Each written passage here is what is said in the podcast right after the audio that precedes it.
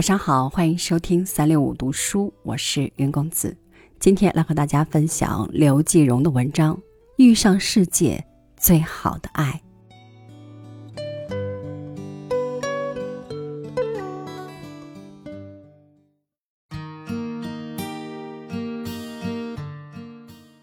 大学时的好友假期出游，顺路来看我，就在家中住了几天。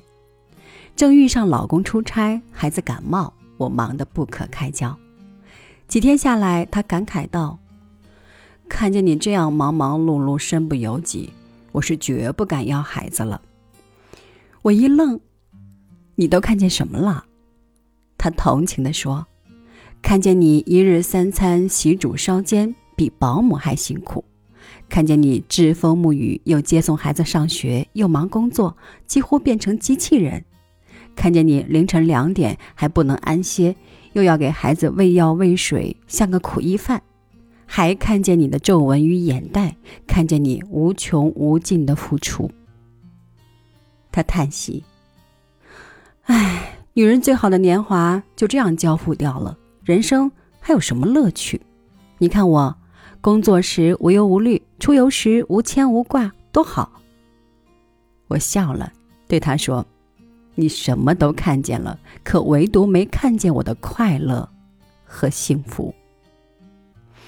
他瞪大眼睛，惊讶地看着我，半开玩笑地说：你不是在自欺欺人吧？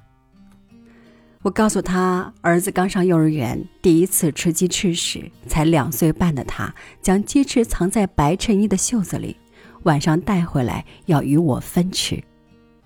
我至今记得他津津有味地吮吸那半截鸡骨头的馋相，每每想起他那衣袖上留下的那块鹅黄色的油渍，我心里就会有一片淡淡的温暖。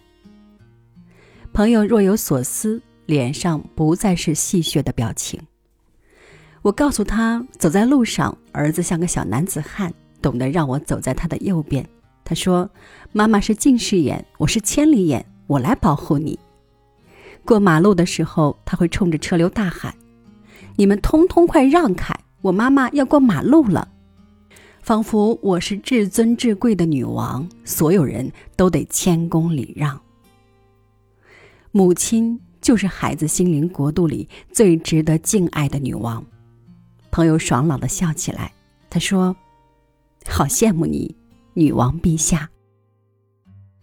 我告诉他，去年五月的一个中午，儿子很晚还没回来，在外环路上我找到了他。这一路槐花开得纯白如雪，幽香扑鼻，儿子正专心致志地往树干上写字，一颗一颗的。他对我说：今天是母亲节，我没能买到康乃馨，就来到了这里。花开得那么好，却有人采摘，儿子就用水彩笔写下了这些执着的留言。这是我送给妈妈的花，请让它好好的开，不要摘。望着这一路盛开的槐花，我知道这是最好的母亲节礼物。牵着孩子的手，我感觉自己是世界上最幸福的人。听到这里，朋友的眼神变得柔和起来。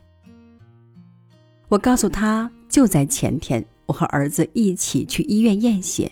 当医生宣布儿子和我是相同血型的时候，他一下子欢呼起来：太好了，如果以后妈妈生病需要输血，就可以抽我的了。